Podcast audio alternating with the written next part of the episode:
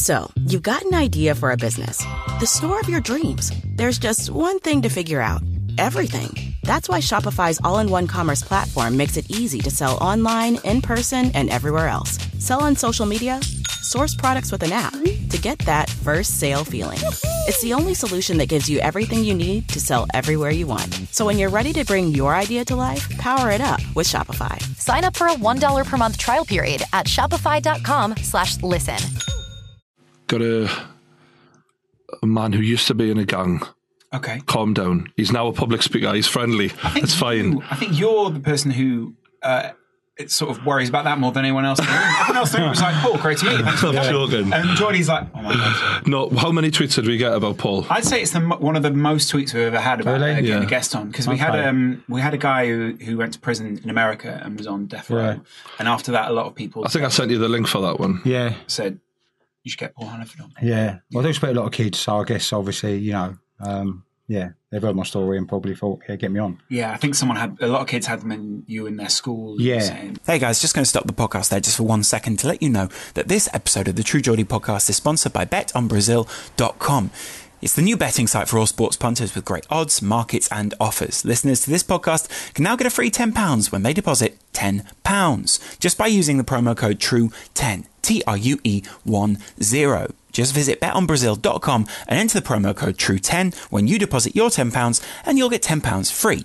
Also, look out for our daily happy hour offers between 5 and 6 pm. You can sign up at betonbrazil.com. Over 18s only. Offer is for new customers only. Terms apply. Betting should be fun, so please gamble responsibly. Well, that's that's that's that's my, that's, that's you know that's my full time job now. You know, I speak to tens of thousands of kids every year, fifty thousand a year. Yeah, So I'm busy. on a daily basis, you're just going in schools, schools, yeah. kids. I don't like children, to be honest. No. um, yeah, but it's uh, today I've been in the school. I've done two assemblies this morning with 450 kids, you know, and next week, averaging about two, 3,000 kids a week, you know. Um, busy guy all over the country, yeah. What if, imagine, I mean, I used to go to assembly, I was quite tired, but I tried my best to listen. Yeah. Oh no, they listen. You a pin drop. You know, I- we get I a lot of fainters because I show all the injuries of. Uh, you know, it's, it's a lot of blood and guts, and I warned the kids beforehand because when I was in hospital, I had doctors had a lot of pictures of all my. You know, for addiction and knife crime and that, and the stabbing. So what we do is we show the images, but we warn them first. We get a lot of fainters. Yeah. We get a lot mm. more teachers fainting kids. I think. I was So- looking at his website this morning, just to plug for you. Paul, is it Paul Hannaford? Yeah. Dot. Com? PaulHannaford.com, yeah. That's it. And I was just about to have breakfast. And now I used to work in a butcher's when I was younger, so I'm cast iron stomach. But even now I was a bit like, might just leave that bacon sandwich an extra 10 minutes. So, what kind of injuries are we talking here? I mean, Well, uh, through through through uh, through my through addiction, you know, we probably started, you know, a little bit about where it started. But uh, I was an IV user, Yeah. And what happened was I started injecting heroin, and and I used to obviously use lots of little needles. I'll show you. I'll, I'll show Yeah, the kids. Yeah. Can we get a, a camera on this if possible? If you just is, take a, a break, because these are I mean, well you want me worth to use my iPhone? If you It's could, if you could use your iPhone, because um, Yeah. I started off using uh, needles like this because what happened was I smoked heroin for for uh, two years before I started injecting it, and it got to the point where I started injecting in my hands. Right. Well, within six months, every single vein in my hand disappeared. But we got veins all over our body. So obviously, then it was like veins in my neck. Then they died. Then it was veins in my penis. Then it was veins in, in, in my feet. And it got to a point within two years, I've mostly destroyed most of my veins. But what happened was then I started smoking crack cocaine Yeah. but you can actually inject crack. But what happens is actually crack cocaine is is actually cocaine powder. But what they do is you can either mix it with a thing called bicarbonated soda, which makes it into crack, or is that ammo- where you put it on a spoon? you put it in a spoon, yeah, or Why ammonia. would you do that? Because what happens is it's called freebasing. It's an American thing. So if you get a gram of cocaine and you put it into a spoon, you've got 10 points to a gram. So when you put the bicarb or the ammonia with it, you lose probably whatever the rubbish is in it. They call it the free in the base. You got me? So you might be left with half a gram. That means you've got rid of half a gram of absolute rubbish, which is cut with. Now you're left with 50% of pure cocaine. And what you're meant to do is most people smoke crack, but I see a guy in a crack den one night injecting it. And I tried it, and it was an incredible feeling. And then what happened was, the ammonia used to make my veins thrombosed. And them needles ain't very, very strong. And I remember one day I was in a crack den and I, and I put the needle in. I used it about six, seven times and I ripped it out and the metal bit completely snapped off In your arm. in my arm. And I, I could see it. It didn't hurt me. I moved my arm about. I couldn't actually feel it, but I could see it under the muscle. And I remember getting a pair of tweezers, trying to dig it out and it, and it wouldn't come out. And I left it. I just left it in there. Anyway, three days later, my arm swelled up. It went bright red and black. So it got infected. And I remember going to the hospital and the doctor come out of the X-ray and he looked at me as if I was a lunatic. He went, "Why? Why you left it three days?" I said, "I was get money for drugs, you know, because I was out robbing every day." And um, I operated. And when I woke up after the operation, he said to me, "Oh, we've left it in there." And it's still in there today, you know. They never, Why did they leave it in there? Because it was too, it gone too deep, and they'd have messed about with uh, the nerves and that, and it could have, it could, I could have lost a feeling in my arm. So as you said, we left it in there, and it's probably still there today. You know, I mean, where else would it go? Well, it, might come get out, it might come out my poo. I don't know. Could you get your camera out for a second? Yeah, yeah, Because you showed me this outside. On my legs. But it, how long have you been clean now? I've been clean te- uh, uh, ten years, uh, five months. So this is ten years, five months. Can you just show? Oh, yeah, my legs, yeah. Your legs, because considering how long it's been, I'm still. it- they still. They still. it's quite still, amazing. They still, they still bleed and that. They're all Wow. scarred up. I'll That show you some is- pictures of my iPad. That was all fully open. That was all down to the bone. Right. And this one still bleeds. I'll show you some pictures of my iPad. So I still have to dress it two or three times a day. I'm on medication the rest of my life. So I've got 12 blood clots trapped in my groin.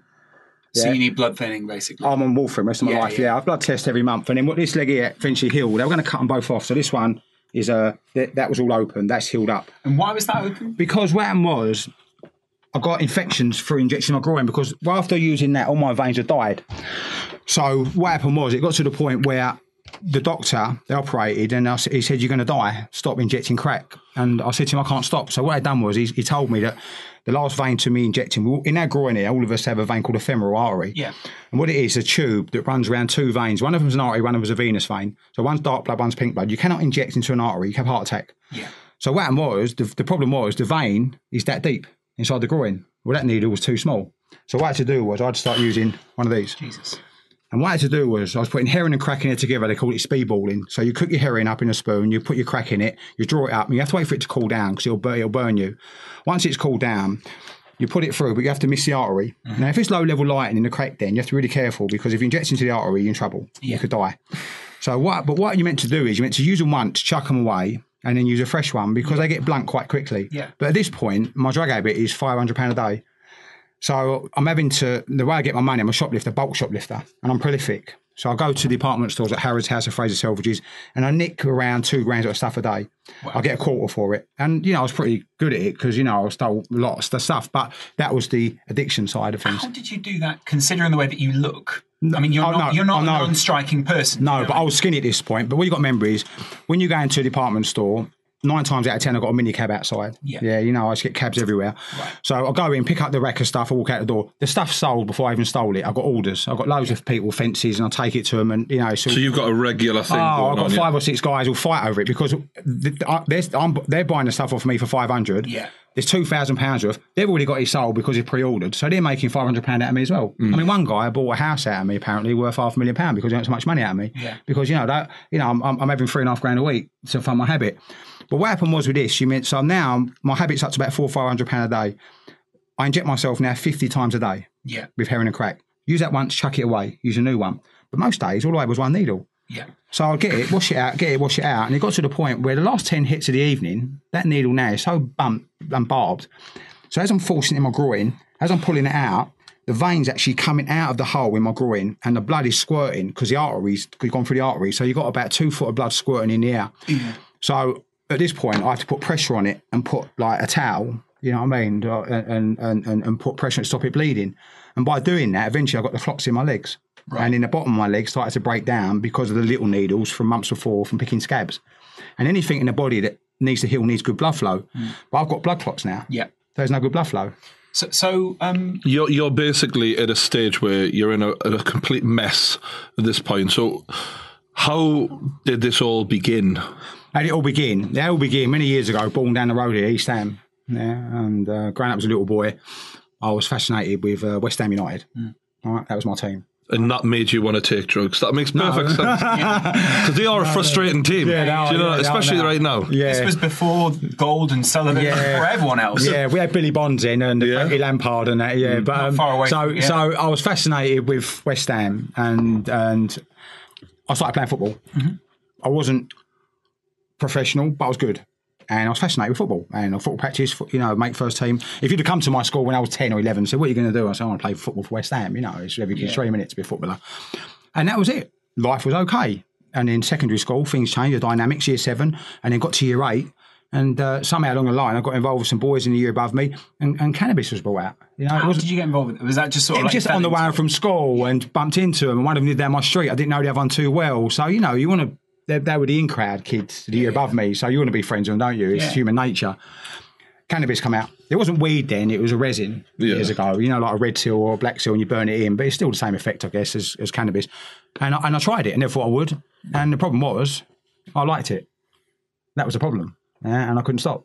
So were you? You say you were obsessed with football. Yeah. Was were you like? Was it all you thought about all day, every day? Any opportunity to kick a ball, I kick it. So once you realised you enjoyed cannabis, did Lost that interest. was that obsessive nature just Yeah. transferred into Probably. cannabis? Probably. Yeah, because my, well, I got chucked out of my football team. I don't have football patch anymore. I'm was at the that? Did, did they find out you'd been doing Yeah, it, and yeah. that's why I don't they think they, they found out so much. They might have, it, they might have got uh, you know whiffed of it through one of the other boys that was in my team that you know I'm been chucked because I got chucked out of mainstream schools for my behaviour. Right. So within Why- a year, What was your behaviour? but just robbing stuff from school and that, you know, okay. just just any and just not just not attending really. W- Were you robbing because you wanted to buy cannabis? need money, yeah. Right. Okay. Yeah, of course I did. So yeah. you, and was it quite expensive? Not really. In fact, it's expensive. I was quite a smoke. I was smoking quite a lot. It escalated. It got more and more. But then I started to experiment with other drugs because I got chucked out of mainstream school. So within a year of smoking cannabis, I've been chucked out of two mainstream schools and my football team. So now another school will touch me. Yeah. Because my, my CV don't look great. Yeah. When I'm at school, I'm robbing. When I'm when I, I The the thing is, it wasn't like you were. Um, a dumb kid by, by any means because No. in order to be as prolific as you were Yeah. at stealing that takes you're saying you had a system set up What were you stealing? Really? What from school and that? Yeah. Anything like anything like electrical computers. I, I, I even tried to rob a teacher's purse once, you know, and got caught in the classroom. So straight away it was straight straight exclusion. It was just it was just petty stuff because I didn't need a great deal of money, but because of my behaviour around it, I was a nuisance. Did you, were you taught uh, uh, by your parents like um, you have to stick in at school and you know it's re- were you set dad- rules my, and my- boundaries? My, my, dad at the time, my dad's when I was about eleven, but at the time before that, you know, like like my dad was extremely strict and he, you know well educated and all that. So, so you're saying when you were in year eight, which is when you were twelve, Yeah. that's when all this sort of started. Yeah. Did did the separation from your parents had anything to do with that, I'm- or I'm- did it not affect you? No, I think I think I think that day that I picked up the cannabis, whether my dad would have been around or not, uh, I, I still made that decision. I was just curious. Um, I wanted to lang about the in crowd Mm. of you know it's just human nature, isn't it? As a little boy to be part of that. And as I said, once I started smoking it, it took a you know a few weeks, but then I obviously become quite dependent and I wanted it all the time. But the worst, what happened was when the when the, when the explosion really happened was when I couldn't get into any other mainstream school because my CV don't look great. No school wants me. I'm a nuisance. So they call called pupil referral units. They call them centres. And I went there, and it was like a bomb going off because there's about 50 boys there, black, white, mixed race, some girls there, all been chucked out of school for the same reason as me. Yeah. So when you put 50 boys or girls in a, one in one in one school, small school, It's like building an army. Honestly, it's crazy. And, and so you've got all these egos, these young boys bouncing off each other, and that's where the gang started. You see, because we got chucked out of there. So now at the age of 15, I'm on the street. I've got no qualifications, no education. I'm in a gang. Gang rules were number one rule being a gang was carry a knife Right. carry it, full stop, you know, and, and, and that is the fundamental rule. So now we're carrying knives, but now I'm getting bored with weed. Not fat bored with it, I'm having to smoke now, like 50 quid's worth to get as high as I was when I first started smoking it. You know, your tolerance builds up. So now I'm experimenting with other drugs. Now I'm taking uh, acid, amphetamines, a bit of ecstasy, and that costs more money. So I'm out robbing. And it was just really going along, picking up a conviction. I didn't mind going to jail for a few months, you know, and come back out and amongst my gang. And it got to the point where where I got really in trouble one night. I got I got kidnapped by some gangsters. One of my gang members had found out there's a property in Essex, and he knew someone knew someone. This guy kept cash in a briefcase in his wardrobe. So we got the information, went round there, and we uh, we broke in the property, and we found a briefcase. And we went nearby as a school. We busted it open. There was quite a few grand in there, gold watch and uh, some rings. And we took the we took the stuff, but also left in the briefcase was documents like paperwork, and it was no good to us. It was very, no value in it, so we dumped it in the school playground in the drain. So next two three days, I'm running around, I got all this cash in my pocket, and I end up at the snooker hall playing fruit machines. When I was a kid, I used to love playing the fruit machine Yeah. a hundred pound jackpot. So as I'm playing the fruit machine, as I'm playing the fruit machine, uh, three men come in the snooker hall, big men, big as yourself, and they come up to me and they go, "In you, are you playing the food?" And they drag drag me out. So straight away now, automatically, I'm thinking, police. Yeah. I was going to get arrested by plain clothes, police. Yeah. When we got outside the snooker hall, there was no police car. There was a plain white van And this big guy got out of it, come up to me and smashed me in the face, knocked me clean out one punch. I woke up in the back of that white van, five minutes later, tied up. And I thought, and when I looked, I was petrified. I was 15. And I thought, who are these men? You know, the police don't do this. And then the van stopped. The, the van stopped. The van stopped five minutes later, and the back doors of the van opened up, and the house directly behind them was the house we robbed Yeah. three days before. How did they find out it was you? We, I'll get to that. Yeah. and, and and then and then all of a sudden the guy's got in the back of the van. He's looked at me. He went, "Listen to me." He bent down and he looked at me. He went, and, and he's like tough guys, like villains. And he went, "Don't, don't bullshit me. Yeah, don't bullshit me." He said, "Set a briefcase." He said, "Tell me where it is." He said, "See the cash and the watch. I ain't bothered about that." He said, "I need them documents back." And there was documents in there. And I remember seeing documents in there. But I thought to myself, "He said, give me that back. I'll let you go." But the ideology was, if I admit to the briefcase, I would admit to the burglary. So keep your mouth shut. You know, it was, a, it was a gang rule. Keep your mouth shut. And I kept my mouth shut. And I denied it. I said, weren't me, weren't me, weren't me. Kept me in the van. And then about 20 minutes later, this guy got in the back of the van and he uh, got hold of me and he smashed me to bits with a knuckle duster. They'd done my cheekbones, they'd done my jaw, and I was in a terrible state. I couldn't even see. Cheekbones healed very well. then. Yeah, yeah, yeah. He's got yeah. some cracking I know, cheekbones yeah. now. But, That's what that was. Yeah, geez. but, um, and then now I'm in a terrible state. I've, I've I've wet myself, no toilet, nothing. And they kept coming What back to the, you? I was 15. And they kept coming back to the van every half hour. Where's the briefcase? How the briefcase? frightened were you? I I was oh, terrified. Just, just to was- get a perspective, yeah. because what you're saying, we were talking outside before. and you, that was in the days where there was some proper gangsters. Like, not we're not talking about um, like what there is now, which you know, there's just a lot of lads out there with knives and that. Well, no, like, I mean, I- we're talking about yeah. what what he's describing is like that Snatch. no, I'm not joking. We're talking about the kind of the kind of men that you proper villains. I proper like. so you'd been fucking shitting yourself. sort of the, the, Down scrapyards. Yeah. So you know Yeah. that's enough said, isn't it? If you're on a scrapyard, you're some, you know, you're some sort of like I don't know. you could get rid of someone pretty quickly. Of course, they you have a lot of pigs. Um, I'm not too sure. I never got to go. got- never got- but, but I didn't get far because what happened was it got really late, and I kept denying it, kept denying it. You I did well there, then. I done well, but what happened was it got really late. It got dark. And the van started. Now I'm in the back tied up. I can't go anywhere. Yeah, right.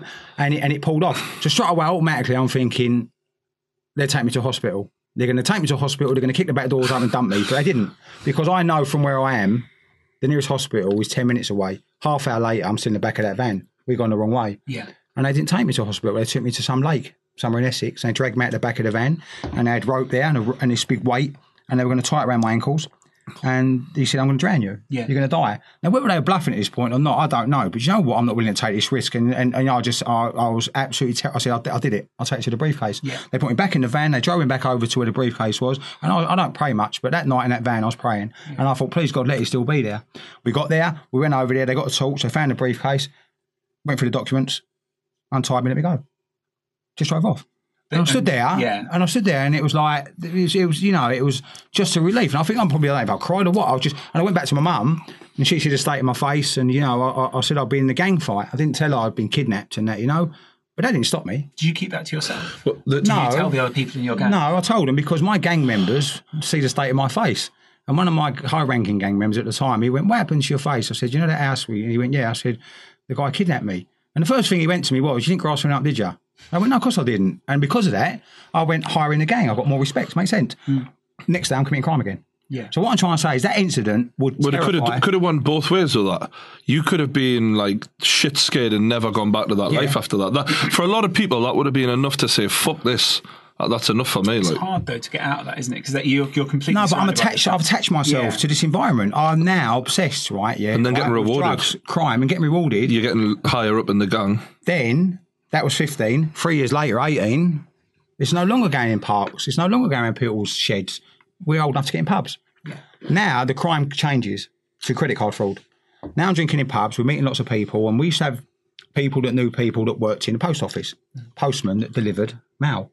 But what they do is then years ago it wasn't chip and pin. If you were due a card in December, they Just send it. In, it, they send it in November. So what happens is don't have to sign for it. So now what happens is the postman's coming down after his round with an envelope, you know, full of credit cards, and we buy them. And you go out and we started doing credit card fraud. And most of the people we went and met when we was doing the credit card fraud, they, they were people that worked for businesses. So they just swiped it through their thing and it went through. So it was really difficult to get caught, really, you know, for, because the person you're going doing the goods for, you know, your guy's got to say a tyre a tyre factory or, or, or an MOT place. So you go in, he puts through a grand's worth of tyres. You don't give you the tyre, he gives you 500 quid. Yeah. His money's banks because it's gone for a PDQ machine. Yeah. You got me? So if you've got six or seven people doing that for you, you can go and nick two or three grand a day. Yeah. So the amount of money I was having as a 19 year old boy, you know, like I lived in a three bedroom house. I even had a personal driver because I didn't drive. So I bought a guy a car, one of my gang members, and he drove me about, committing doing credit card fraud. And were you? Would you describe yourself as a gangster at that time? Not he's a gangster, because what I was I was fascinated with gangsters. I was drinking in a pub where there's lots of well known villains Where? uh, in Essex. Right. Yeah. Um, and what it was, I looked and I was fascinated with these men that were pulling up in their Bentleys and their, their Range Rovers, you know, and there's all old time villains. And, you know, I'm an 18 year old boy and I'm rubbing shoulders with these guys, you know, and I'm getting myself a, a, Rolex watch and a little pinky diamond, you know. And I, yeah, I was fascinated with it. Did you chat to them? Were they Yeah, like? oh no, they you, yeah, no. to you? I was, I would, I, you sitting around the drinks with them. You buy drinks, you know, buy drinks for each other. were you scared about that, or was that somewhere you wanted to be? No. I know if I walked into that pub, I I wouldn't sit down and sort of be like, "You're right, mate." you? No, but what you've got to remember is right. Yeah, you know, I- I've, I've sort of been accepted, invited to the company. Yeah, because I drink in there and I'm a little bit of a thief, toe rag. You know, they've obviously accepted me because you know you can't just walk into an environment with, with, with a load of gangsters and villains. You know, they're going to be suspect who you are. But where obviously people know me from old and I grew up, you know, you was creditable. Did you ever have a drink with the guy who you robbed his house? No, No, no, not at all. that would have been. Yeah, that would have been interesting. Yeah, Yeah. but um, but no, so, so that was that, that that was it. That's now. I'm now 18, 19. I'm drinking in pubs. I'm immaculate. Of a daytime, I've got shirt, trousers, and and, and thingy. I'm out doing credit card fraud. Sometimes I need to look. I have a few quid, and and, and, and I like the way I look. Um, I'm getting drunk and stoned every day of the week. I'm immaculate. You know, I'm as I'm you know not so as big as you. I'm 18 and a half stone. You know, I had nice hair. I should Brylcreem. I think I'd probably Bugsy Malone, but you know, and, and at this point, I'm okay. Yeah, with life. Mm. And then Did, did you say that? Did you? You said you got locked up quite a bit. yeah. That never deterred you either. You were just like, it's just part of the job, almost. You know what I'm Yeah, saying? because what happens was I wasn't doing big sentences because you know I was only committing like really technically petty crime. petty crimes, so I didn't mind going behind the door for a few months. I'll come out and I'll be back to the gang. But you know, it just got to a point where I honestly thought at the age of 19, 20, this is how I was going to live my life. Mm. I was going to have a nice few houses. I was going to do this, do that, and I was going to be happily ever after, and you know, and, and just plod along in life. Were you happy? Yeah, I think I was to a point. I'm not as fact happy as a point of there was a little bit of fear going on with the gang stuff and all that and the thing, but at a point where there's nothing else I wanted to do. There's nothing else I could do. Did you know anything else? No. Yeah. There's nothing else I could do, is there? Mm. Because now I'm in this environment, yeah, right, of of drugs and crime and being in a gang. When you went into prison, were you somewhat protected because you were part of a gang on the outside? Not really, So, so because you were just an individual. You go, you, you go into jail and you know familiar faces. You see people off the street and hello, and you you, you start knocking about at people from your manor. Yeah. When you get into jails, you've got probably North London boys knock about each other, East London boys knock about each other, Essex boys, and that's what it's like in Is there rivalry, or is are they? Do they? I say it's not, it's not like American jails. I mean, you get gangs in America jails because obviously when men get life sentences, they get life sentences. So it's probably a lot of things like rape. American gangs are different because they are like, uh, like for example, the Bloods and that. It's a huge, huge, huge area that that covers. Oh, yeah, there's all LA and those Mm-hmm. are various very different cities. But you and I guess that sound to me and to everyone else who's watching, they probably think that sounds like quite a glamorous lifestyle because that's been that you know that's, that's essentially the movie of a movie, uh, like the the plot of a movie like Snatch or something like yeah, that. Yeah, of course it is. Because as I said, there's there's not much consequence. Yeah. Yeah. Because you hadn't gotten to the stage where you were committing enough of a bad crime to, to get that. But Yeah, I wasn't. You know, I wasn't. I wasn't. I wasn't. You know, going to go and get. You know, like in massive sentences because I'm dealing kilos of drugs. I was just a drug user.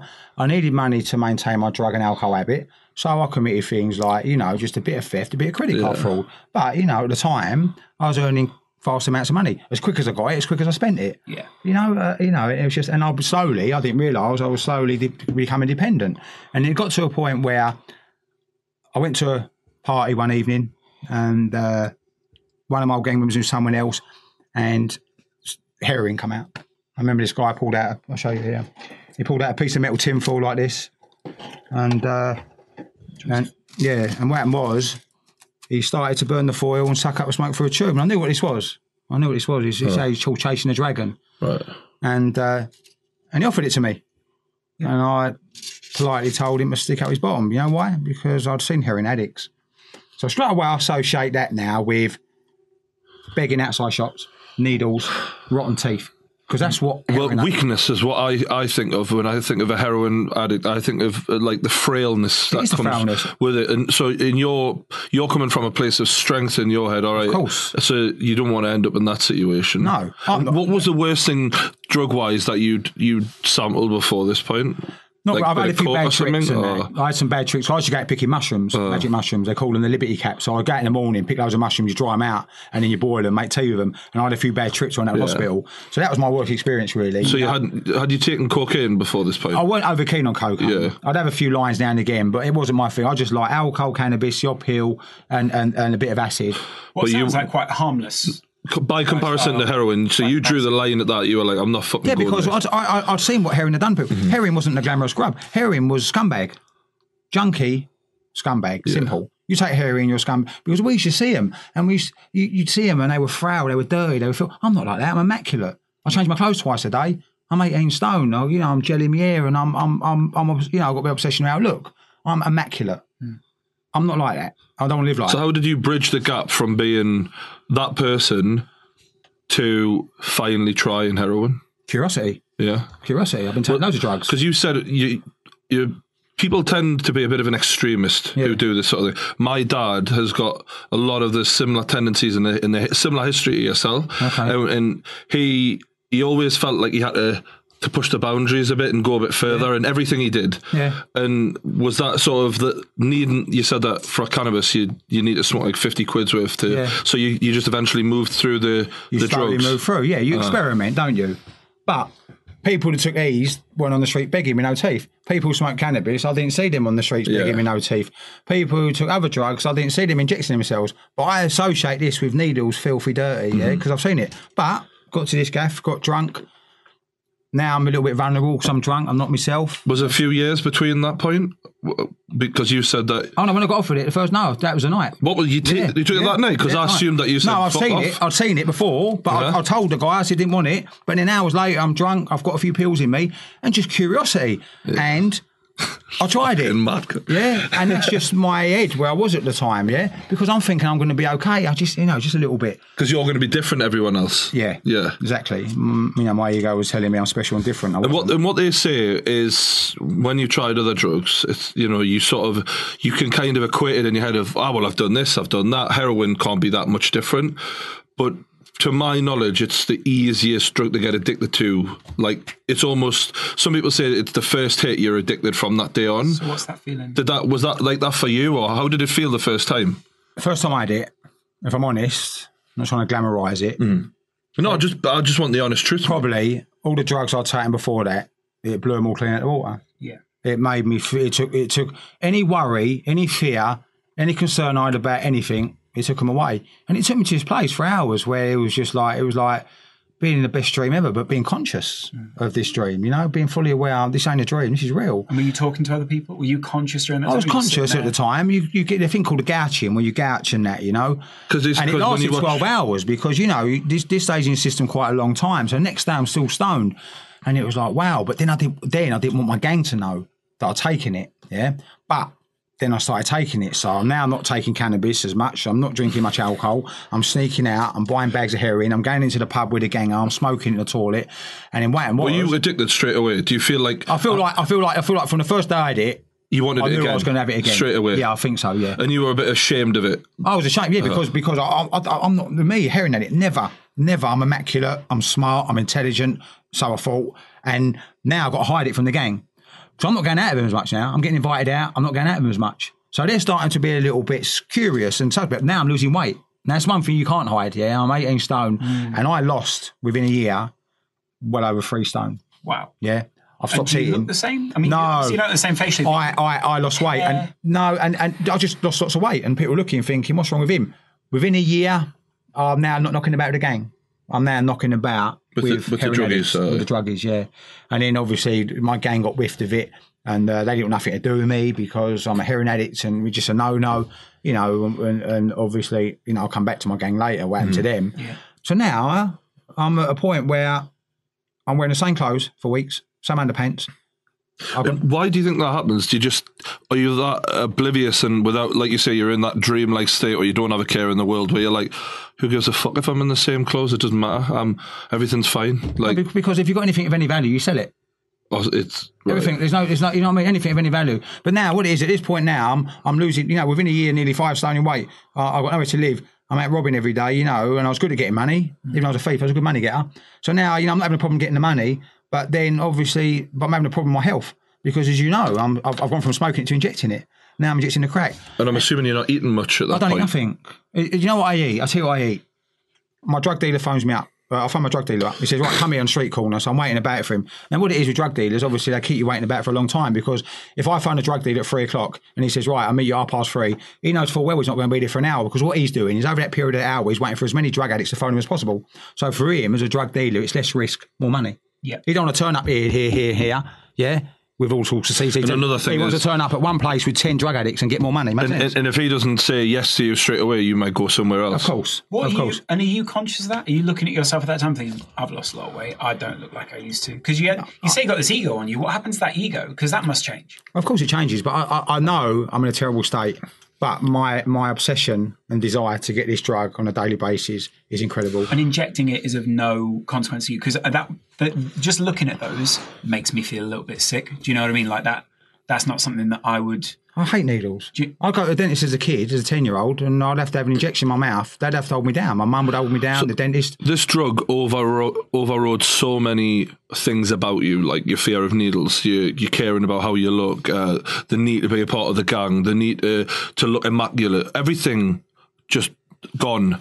And the de- that demon, it just owns you. Got me. At You that still point. live with your parents at that No, point? no, I'm living, I'm living in Crackdens all around here, East London. I'm look, you know, I could stand. Not this one. Not this one.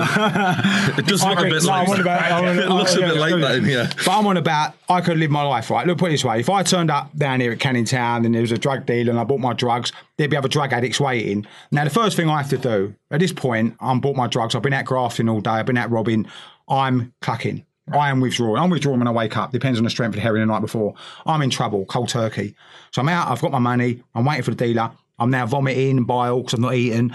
And the first place I got to go when I get my drugs is the nearest public toilet hence McDonald's, Kentucky, and I lock myself in the disabled toilet. And that's what I do. The drug pulls up and I inject myself and I sort of crawl in there and float out.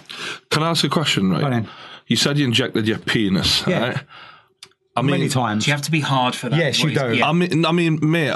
When you said that, we kind of glossed over that because you were hitting with so many facts. But I have to go back to that. What the fucking hell does that feel like, mate? Do you know the most? Do you know what? If I'm honest, right? What happens is when you cook heroin up, you put citric acid with it, and the citric acid breaks down the heroin and it stings. But to be honest with you, you have to get an erection Yeah. to inject, yeah. And I remember I got a bit of an infection in it. I mean, I only done it probably six or seven times, maybe ten the most. And and it got to painful? it is quite painful. But you know the most painful place to inject your feet, Oh, of course. Very, your very foot sensitive. Is the most sensitive part. Tattoos of your feet hurt. Yeah, like. and the most you injecting your feet, it's incredibly painful. Your neck's okay, and other parts of the body and the penis, yeah, it got a little bit infected. But you know, it was got to a point where I was de- desperate. I had no veins. I would sit in baths, right, or hot water. Now, some most of the crackdens I went to didn't have hot water, Right. But we used to boil the kettle, and sometimes I put my hand in literally boiling water. Yeah, with a tourniquet on, just to bring the veins up. Now, look, if I hold mine, you won't never see a vein in my hand. No. I'm pretty dark. I mean, I'll just come out from. But look, I've got no veins. Yeah. But what I'm trying to say is, it got to the point where I had to put my hands in literally boiling water. And what heat does, heat expands veins. Yeah. So, but I, I said, this rhyme, I could spend hours. But once I found my groin, there was never looking back. Yeah. It was a vein that thick, and you can't destroy it. Obviously, you have a big hole either side of your groin. But and, and that was it, you know. And you you then sort of continue that. In what time period are we talking here in East London? Because What when I'm running around on the drugs? Yeah. I'm about so 21. I got on the heroin. what year is that roughly? So let's go back. So let's say um, I'm now 48.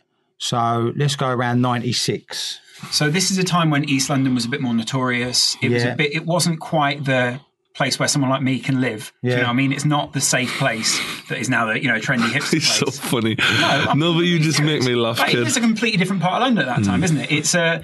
It's not obviously. It's, it's not. It's not the terrible place that everyone paints it to be, but it isn't the hipstery sort of cool part of London at that time, is it? It's not at all, no. I mean, London has become obviously quite affluent, isn't it? Certain parts, East London, places like, you know, you look at the Monopoly ball now, the Old Kent Road's pretty cool, isn't it? You know, years ago. I mean, I've seen ago, some shitholes. in yeah, you're right. Yeah. Know, you get on Monopoly ball now, the Old Kent Road is quite a wealthy area. But, yeah. but yeah, it got to a point where, as I said, look, I could go out here and meet a guy in the corner and, and buy my drugs. The first place I rush off to McDonald's. But this guy standing there waiting for the same drug dealer as me he could have a flat in a tower block over there. And I end up there for two nights.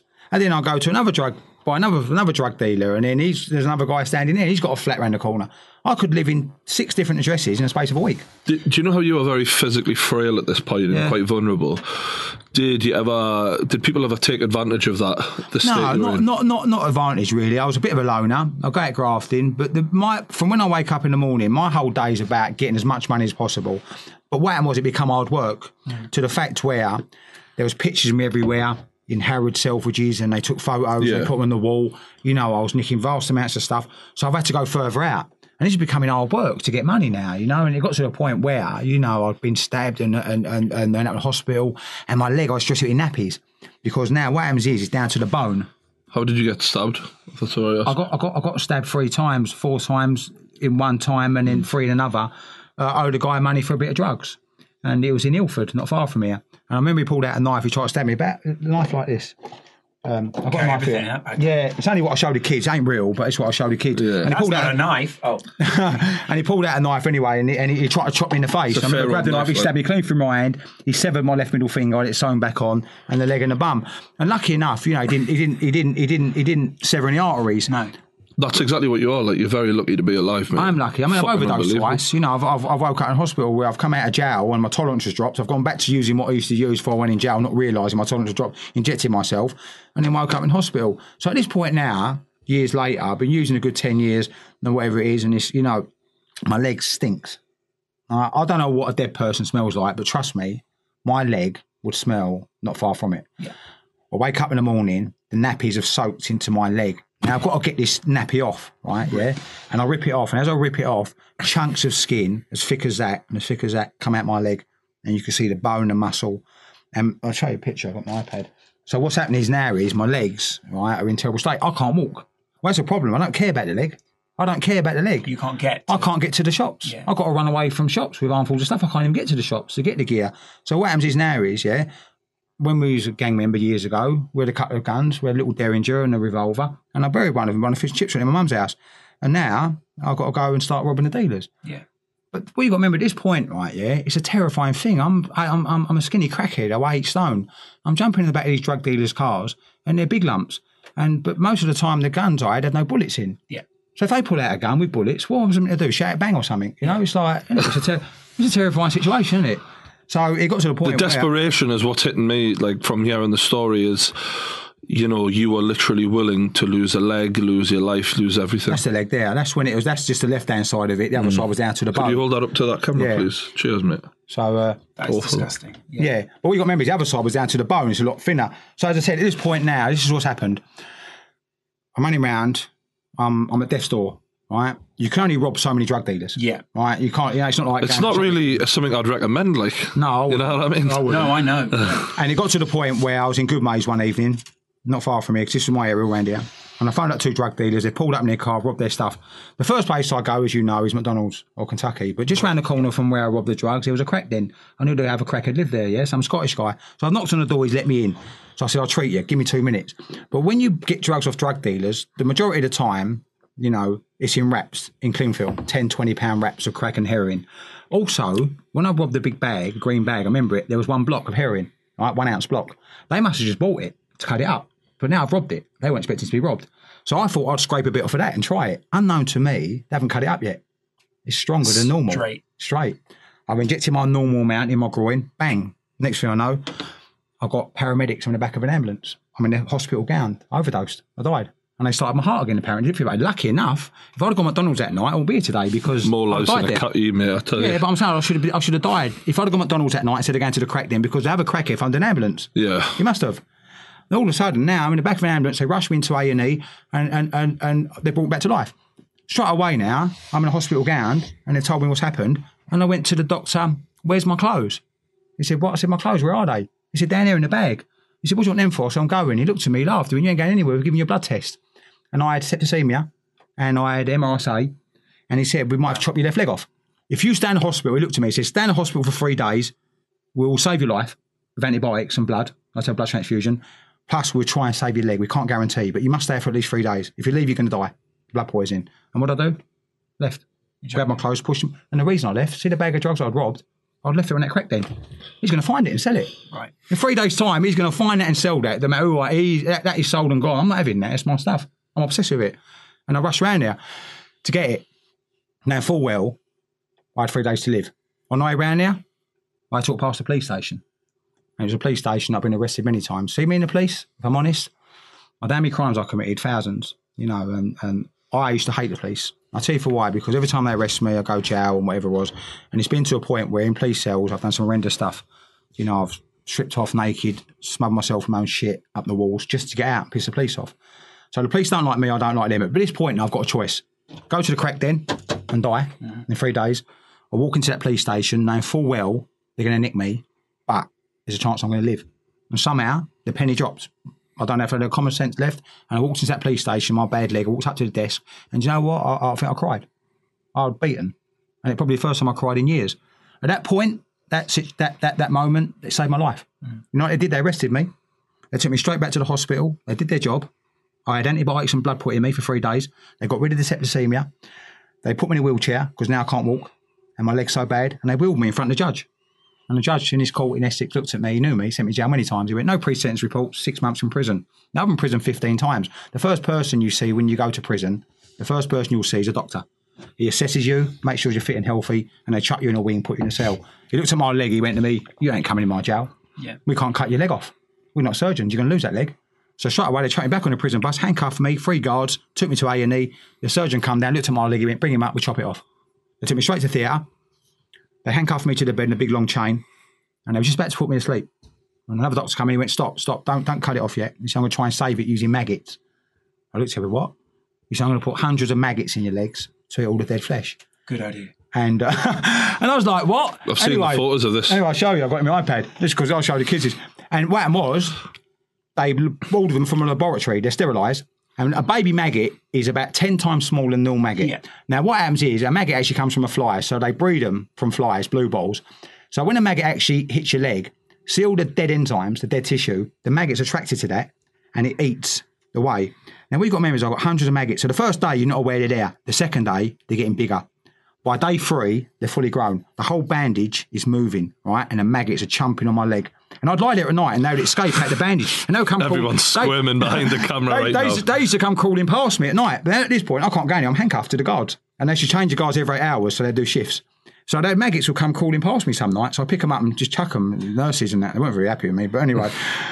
And So you, were, you weren't exactly grateful for what you were receiving. I was Do you know I grateful. mean? Yeah. The nurses are like me. But this is this is the maggot picture. So this is uh this is the uh, this is what the maggots look like. I don't know if you can On see it your on leg. camera. Yes, and that's that's the maggots chomping And away. what are they eating there? They're eating. They're eating all the dead skin that the antibiotics won't get rid of. You got me? And they call it the debridement. After four days, they have to wash the maggots off. And the reason that is because a maggot will turn into a fly Yeah. on day five. They pupae. So the last thing I'll do is take the bandage off before the flies, it'd be, it'd be all contaminated.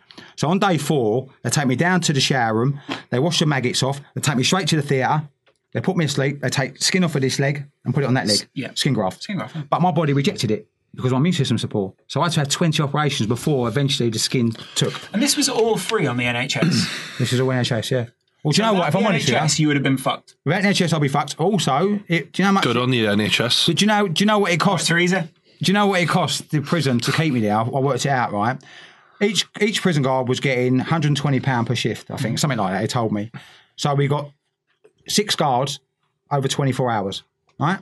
So add that up. What's that? Six, one twenty. 720. Right. Then we've got the cab fares from the prison to the hospital and then back home, right? So you took another couple of hundred quid a day. So it's probably costing about a grand a day to keep me there. Mm-hmm. And I was there for 12 weeks. So without, you know, you, you add it up, it's a lot of money in it. I'm a cost a lot of money. I'm, I'm, I'm costing society a lot of money. But at this point, anyway, the maggots have saved my leg. The skin grafts took 12 weeks later. The prison boss come up, little Indian guy. He took the handcuffs off and he went, You're free. And they walked off. I was like, What? He said, You served your time. You've been here 12 weeks. You serve half for six months. And he walked off, and I was like terrified. I went, I've got nowhere to go, Gov. And he went, Not a problem anymore. The nurse walked in a few hours later, and she looked at me, the sister on the wall. She went, You've got to go. And I remember I lied there, and I was like, I got upset because no one come to visit me. You know, what I put my mum through, and my brothers, you know, and all my family. And What? Just because because of how you'd been pre. yeah, they know, you know, uh, what you got to remember is, you know, I, I put a lot of people through hell. And I'm sitting there in this bed thinking, this is it. You know, I, I, all, all I had was one set of clothing. I got no home, I got no job, I got no family, I got nothing. Where do I go? I might as well go back to that. Yeah. Yeah, I might as well go back to it. I've got nothing else. I don't know anything else. But if I go back to that, my health's still really poor. I'm going to die. And I didn't want to die. So I heard about a place for rehab in Somerset. And one of my friends went up there years ago and heard he got better. And I managed to get his number and I got hold of him and I phoned him. I was desperate. And I, I found out his name was Larry. I went, Larry, I said, any chance I can come down? He went, ain't that easy. You can't just walk into a treatment centre, a rehab. There's got to be funding. Anyway, he made a few phone calls to me and he phoned me back and he went, look, there's a bed for you in this treatment centre that's funded by the state. He said, but you've got to wait five days. And I said, I ain't got five days. I've got, because I knew if I left the hospital, I was in trouble. Hmm. I need to go straight from that hospital to a treatment centre. And he went, can't do nothing. Five days, that's it. And I remember the nurse coming and I sat down with her and I, I sort of begged her. And lucky enough, she saw it and you got five days. Hmm. Five days later, the prison officer from the prison come back out and give me a travel warrant to get me to the, because I have to do that, you know. And I ended up in Somerset. And I got this treatment centre. And uh, it was incredible. I got there, met a lot of people just like me addicts, alcoholics, people, you know, and it was like, I, I found a place where I finally knew I could start getting better. And I got better. And I got slowly got better, you know. The rest of my gang weren't so lucky though. The rest of my gang, I mean this, four of them after me got on drugs, and uh, three of them died from heroin after me. Took a few years. I went to two of their funerals. Another four of my gang members, and this ain't genetically, this is drug induced, mental health, severe, severe. And one more, he, uh, he came out of the gang 20 odd years ago, and 10 years ago he stabbed a guy in a pub in Essex and killed him.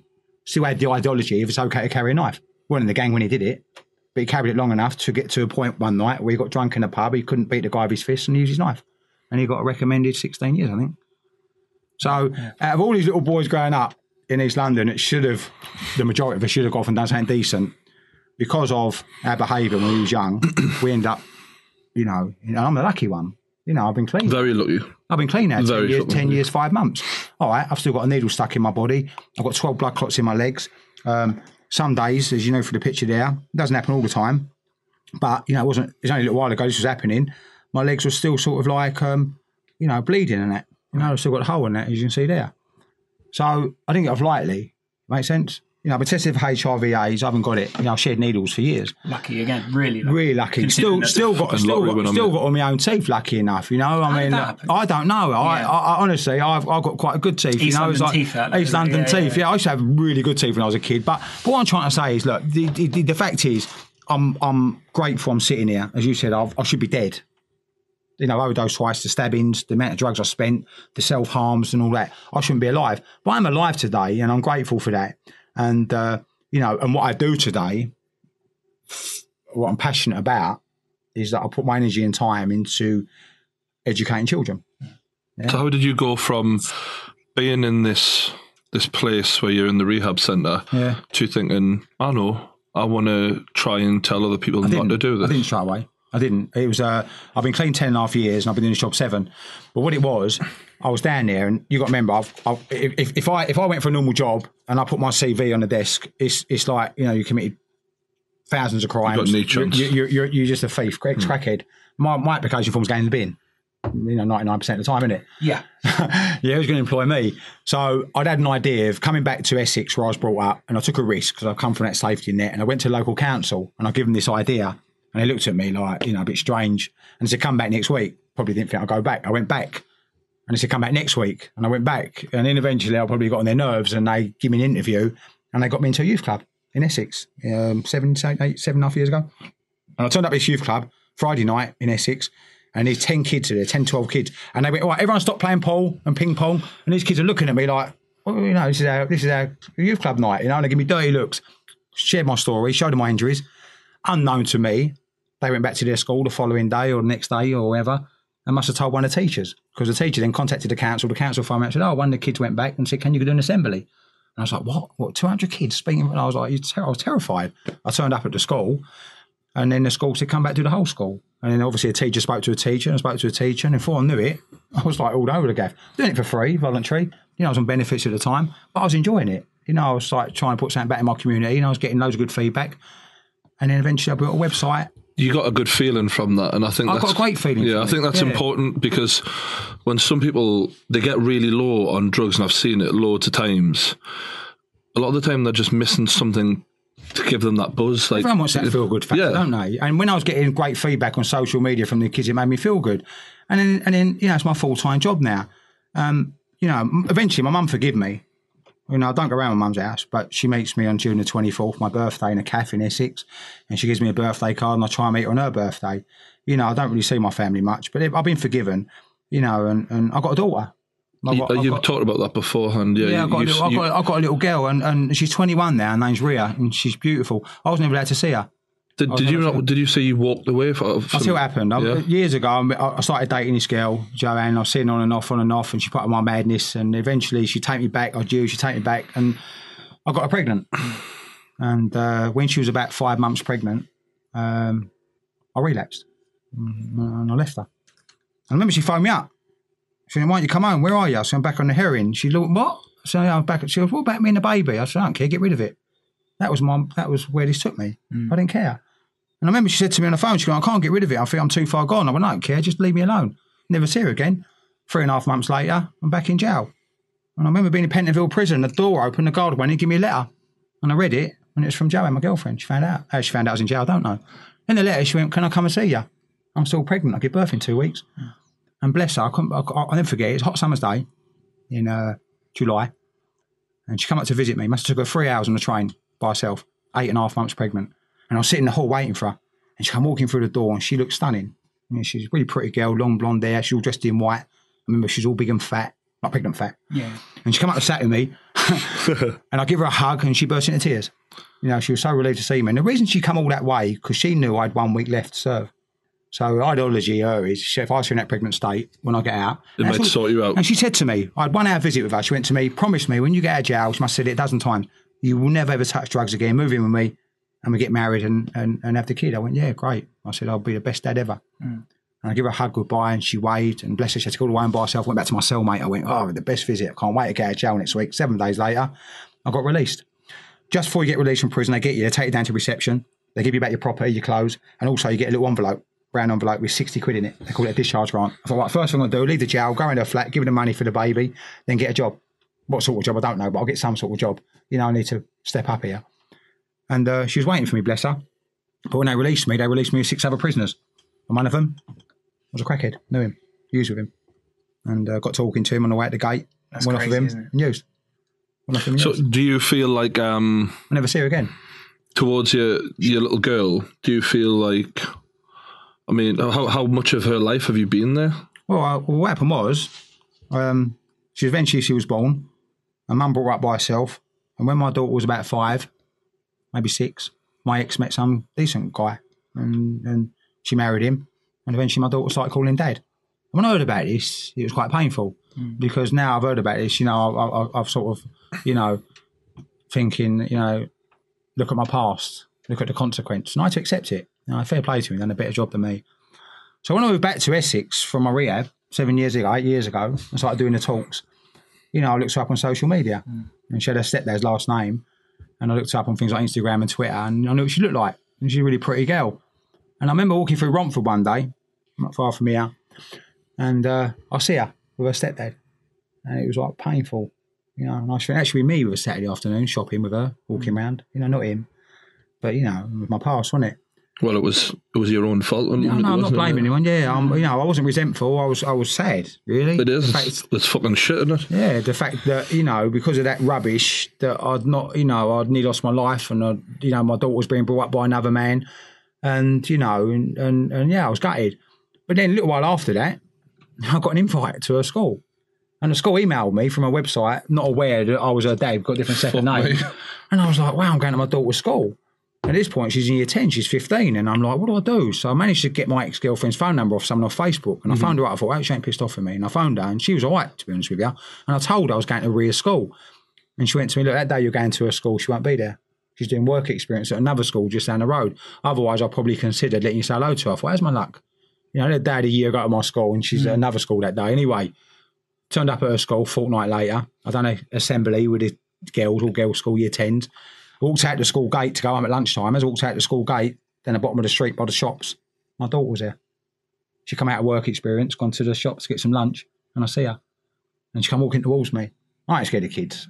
I speak to tens of thousands. Kids don't scare me. This little girl, I was terrified.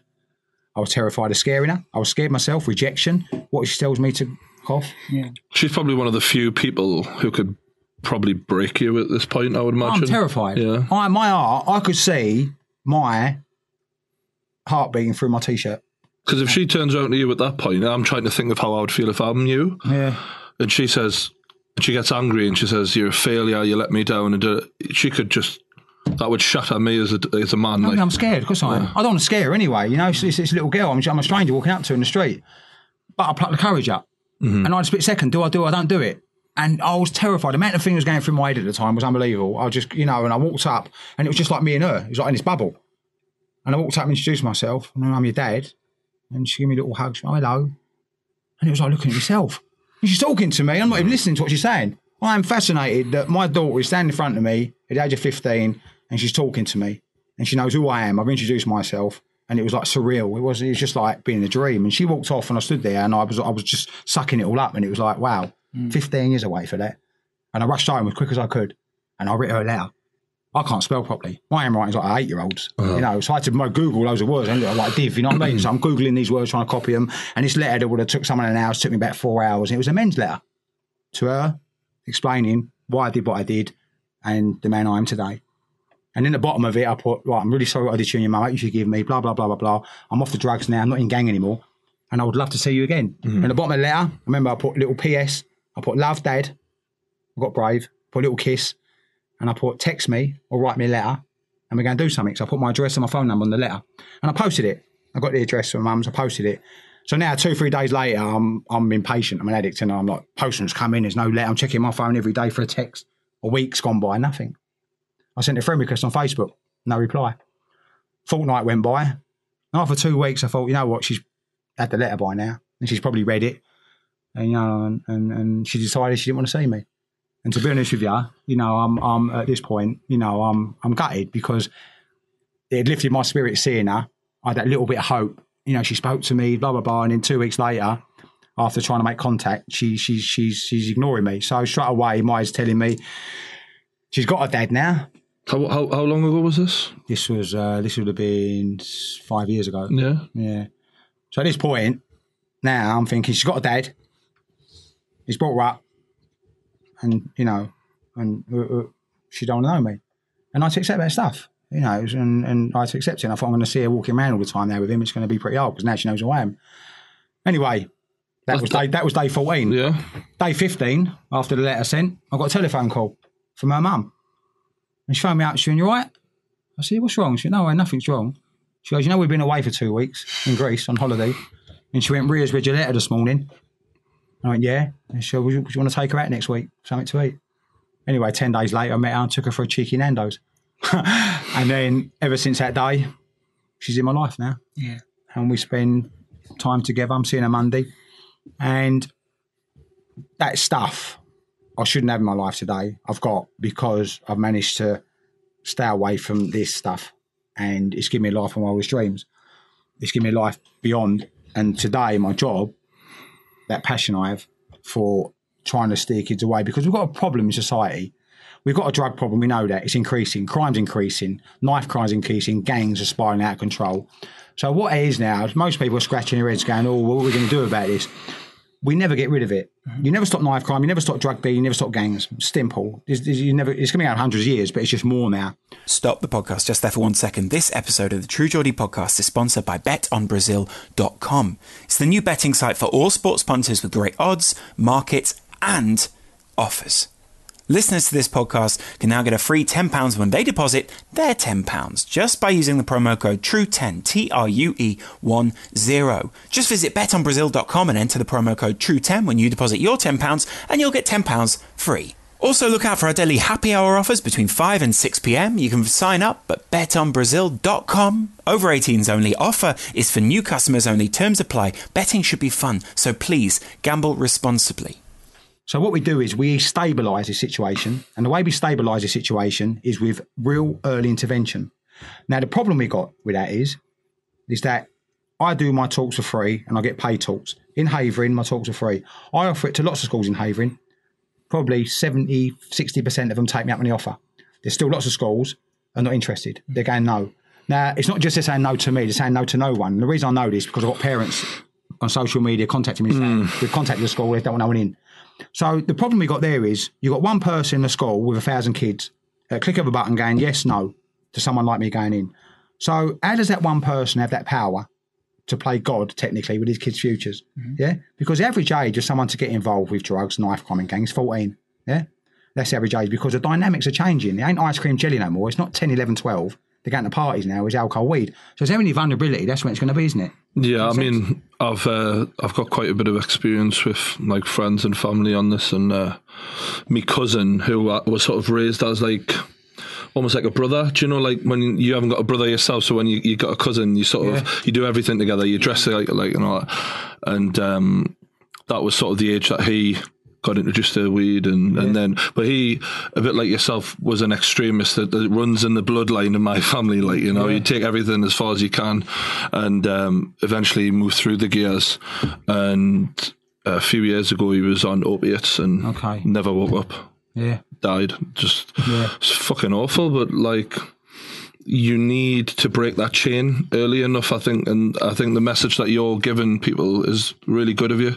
Do you know what I mean? This this education is what people need because a lot of people think it'll never be me, and and, and I, I'm one of these people that thinks, do you nowadays if people want to smoke cannabis in moderation and drink in moderation, or, and anything almost almost apart from like heroin in moderation is fine, but um it's it's stopping people going through the gears. I think is a is a really important thing. Part of that's information, though, isn't it? Yeah. And that's, that's Put it this when you oh, know. but, but between you both, over the past, say, 10 days, two weeks, how many people have you seen outside a shop begging, homeless, that are probably on drugs? Well, um, immediately as soon as you showed me that picture, I thought of a guy who uh, I live in Brick Lane at the moment, Yeah. and there's a guy who goes around there on his bike, and he there's a lot of tourists in that area, Yeah. and he preys on tourists. Yeah. And he's got a like gash in his arm, yeah, as deep as yours, like right down to the bone. And when you see it, you're like, "Fuck, that is Yeah. like that's bone," do you know? Mm. And he goes up to tourists and he goes, "I need money for the bus," and people give him cash, and he's clearly desperate. yeah. And I think, how do you stop someone at that point? Like, do you walk up to him? And No, go, no. like, There's, there's, there- there- there's a point where, you know, when you're on it, look, you come and talk to me when I'm 10. You share, I share my story with me when I'm 10. exactly. when I get the opportunity to get involved with what I did, at least I'm going to think, wow, do you know what? Do I really want to take that risk? You know, I, I, there's, there's, a more, there's got to be more to life than living like that. You come and talk to me when I'm 14, when I'm a fully fledged, involved with drugs, and I've got a knife in my pocket and I'm a gang member. You wouldn't even have got me into a room to listen. You think you know it all? You would never have got me into a room to Yeah, listen to someone it's talk. It makes sense. that point. So that early intervention is paramount. Now, what the bit I was getting about how many how many homeless people you've seen in the past month or week, I see a lot. I travel all over the country. Yeah. What people forget is every time you see a person begging outside a shop with no teeth in it, addicted to crack or heroin, they was once a school kid, Yeah, exactly. Yeah. right? And then we asked the question: Was there a missed opportunity there? Well, of course there was because they're in Yeah, that situation. of course. We don't change every young mind. There'll always be heroin addicts. There'll always be knives and drugs and gangs, always. But what we need to do is we need to forward the clock 10 years and say, instead of 25 kids a year being stabbed to death, is there going to be 50? Or are we going to keep it at 25 with early intervention education? Make sense? I think So th- uh, stabilisation is better than increase, isn't it? Of course. And I think one thing that you said is curiosity um, drove a lot of your drug use Yeah. in terms of moving through the drugs. And I think if we can educate people, it will remove that curiosity. And I think we need, because if you tell people, all right, this is this drug, this is what it does to you, and this is how it looks, and this is every, and tell everyone, and, and, and I know there'll be fear in doing that because you're like, will this encourage them? Well, right now, doing nothing isn't really helping the situation. So doing something is certainly not going to do any worse, surely. No, there's, the, the thing is, what you're talking about is not uh, because you say you talk to thousands of kids every week. Yeah. The likelihood is a majority of those kids are actually going to go on and lead normal lives. Yeah, of course. But what you're trying to get and target is those few, small percentage of people that could go down your route. Because, you know, uh, as a kid, it never occurred to me that I would smoke weed. Never occurred to me. I'd do any of that. Do you know what I mean? And so I was one of those kids who just stayed on the straight and narrow. Doesn't really, like, your story still touches me, but I know there are other kids in our school who went down other routes. Yeah. You're trying to talk to those people. And We're lot not going to speak to- but the problem is a lot of people, those people are alienated because in America there's a war on drugs. Yeah. So it's basically, you know, get the druggies are the bad guys essentially. Yeah. In England, there's a similar approach, but it's just not the same. You're trying to not alienate those people. You're trying to talk to them in informant. I'm just, I, look, I went to school this morning. Yeah, I've done two assemblies, year seven, year eight. So I spoke to 250, you know, 11 and 12 year olds, you know, and, and, and I know when I leave here in a minute, I took a picture in the hall. I post it on Instagram tonight, and I get a thousand messages a month Yeah. for the public to read on Instagram. You know, kids say I'm inspired and blah blah blah. And these are little girls as well as little boys. So I talk about everything from alcohol to drugs to knife crime to gangs. I don't go in there and tell them off. I don't. Tell, I, I share my story. Mm. But what I try and do is I try and put them in my shoes as that ten year old little boy Yeah. with a future. Yeah, with ambition. Yeah, with a dream of doing play for West something positive. Yeah, wanting to. Most boys love football, you know. And and so what I'm trying to do is I'm just trying to come with that journey with me. Then we go into deep addiction. Then we talk about suffering, and we we we, de- we de-glamorize it by you know. Uh, doing what I did to myself, the self harm, the, the legs hanging off. So at least the kids now understand that when they get that opportunity, age 14, 15, 16, maybe a little bit earlier, at least they know there might be a risk. They have choices. Look, a school is a safe environment right? A home for the majority of kids is a safe environment. Anything antisocial that happens on our in in in in, in the communities is on the street. Might probably Friday, Saturday night. Most knife crime is, is weekends. Gangs five on the street, drug dealings on the street. So if there's going to be any vulnerability, it's going to be when they're outside the school without out home. Make sense? Yep. So that's when, at that point, I try and give them that information about what's really going on on the streets, and let them unfold and see situations that might make Peer pressure is quite a bad thing though, as well, isn't it? That's one thing that I remember the first time I was offered things, you know, young, and, and it's like, well, everyone's doing it. Do you know what I mean? What, what, when was ever, what were you offered? 11, 12, 13 cannabis, basically, and Not that's heroin. Sort of. that. But no, but that's the that's how it starts. Is, is obviously what what you're saying, and uh, and the fact that everyone's doing it, it does really put a lot of pressure on kids, doesn't it? look, we don't know. Look, you can go and get a thousand people tomorrow and start smoking weed, yeah, right? You know, and at that thousand in five, six, seven years' time, you might have one, two, three, four, five, or six that escalate into heroin. Now, I know for a fact, very unlikely that is anyone's first drug of choice. Yeah, Very unlikely. Someone will go and take heroin for their first ever drug of choice. Mm. Every heroin addict I know did start smoking weed. Yeah. Now we're not saying everyone who smokes weed becomes a heroin addict, but there are some. So when I go into a school and speak to a thousand kids, he's trying to find them some. Make sense? the ones who uh, have the the mental state where they are extremists, sort of thing. That they, that nature. I don't know they are when the kids Yeah, in front but of they're them. out there. Yeah, they're out there, I of course they are. So that's why for me it's a numbers game. The more kids I speak to, potentially, the more I stop from living like I used to. Make sense? And do you feel like um, post drug use, you look back on yourself? I mean, obviously you'll never know, uh, but do you think that drugs have changed you you mentally? I think today, at the age of 48, I'm in great, you know, even my legs are still poor, I'm in great physical condition. I'm in great mental condition, spiritually, emotionally. I'm a well balanced guy. Mm-hmm. You know, Do you live alone now? You still- No, I, I- I've got a nice little flat in Brentwood. I keep myself to myself. I pay my taxes. I pay my bills. I'm a productive member of society. I'm a busy guy. You know, I'm, I'm, I'm booked. I'm every. I'm working with kids every day all over the country. So you know, I, I, I'm just. I'm. I'm. I'm in the business of giving kids brighter futures or choices, but I'm also trying to. I won't ever speak completely successful. Wake up the adults. Look, if I'm responsible for a group of young people, whether it be a football club, a youth club, a cricket club, or a school, and I'm responsible in charge, and I go years and months without giving these kids education around this stuff, then what I'm doing is I'm failing them, and I'm not doing our job properly because what I'm doing is I'm leaving these kids vulnerable. Mm-hmm. The whole point of school is to create what a productive member society. Go off, pay bills, live happy ever after. Yeah, that's the whole point of school, isn't it? In theory, mate, I.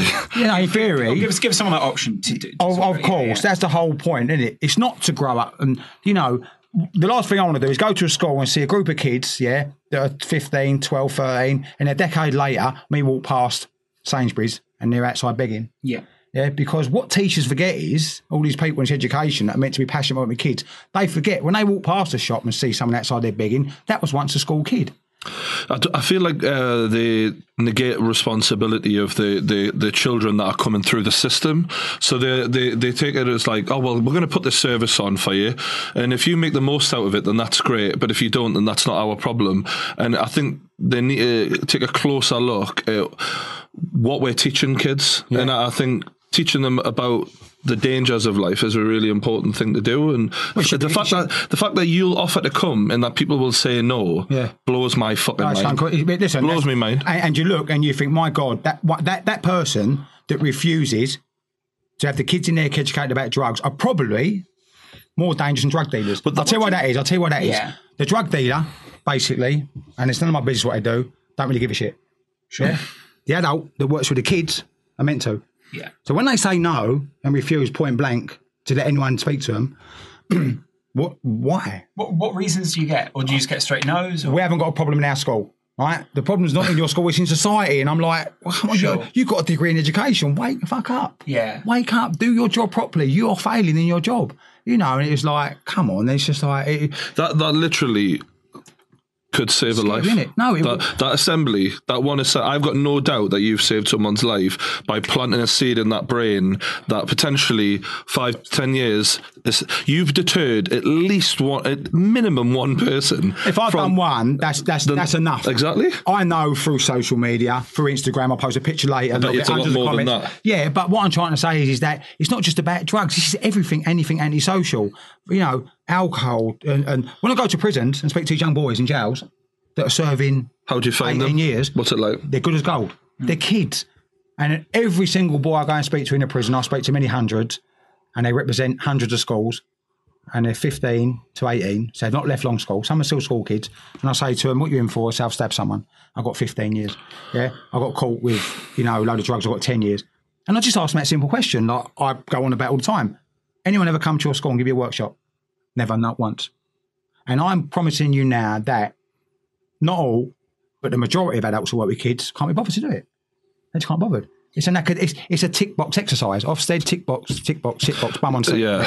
A lot, I mean, a lot of those people are also just teachers who have become very sort of ground down by the system that they work in, and you oh. know they're not nec- they're not negligent in the way that they don't care about the kids. Obviously But not. they get said no to so many times a day, or they've got a headmaster who's a complete asshole. Yeah. You know, my dad's a teacher, and you know he won't mind me saying the two previous headmasters at some of the schools that you know I I was at dick, dickheads. Like they just didn't know what they were doing. They had no idea what they were doing when teaching kids.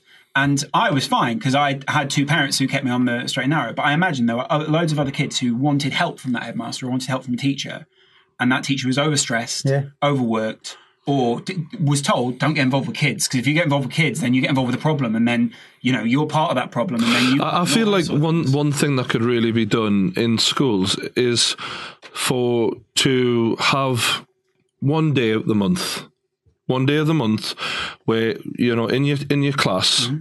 that teacher has time to get to know the kids. Brian, that happens in all private schools, right? Right. Well, it didn't happen in my school. I, I and I feel like if if teachers do just have one day of the month, however, where they sit and chat and say, "So what's it like at home? How do you do?" Da, da, da, da," and and and and just have one day. They'll spot something that should like th- th- it can't be wasted time. Uh, You should know the kids who you're teaching, and I just feel like there's no relationship there. I felt like I was going in, and it was just an emotionless robot at the front of the class who was going, "And you shall learn math, science, and English," and I'm having to re- regurgitate that onto the bit of paper.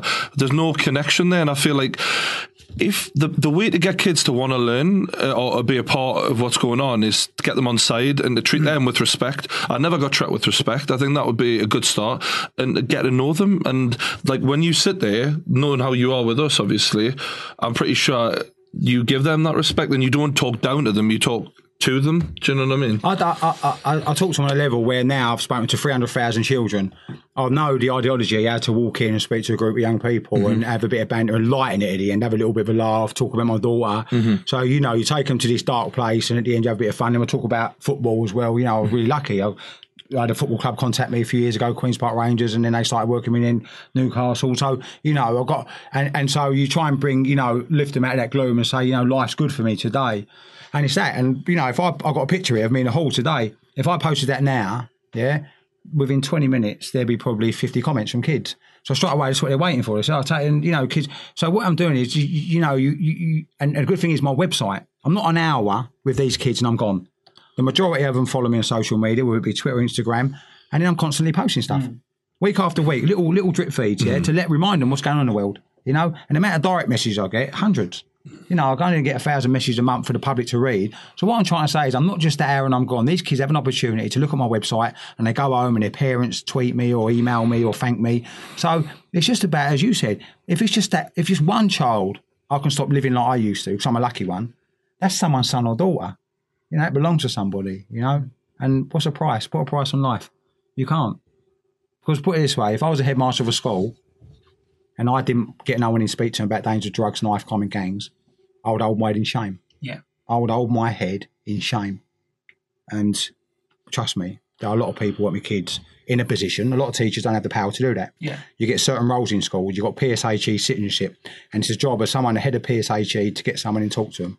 And I believe the more powerful the story is someone who's got experience, someone who's lived it. Go in and tell them how it is.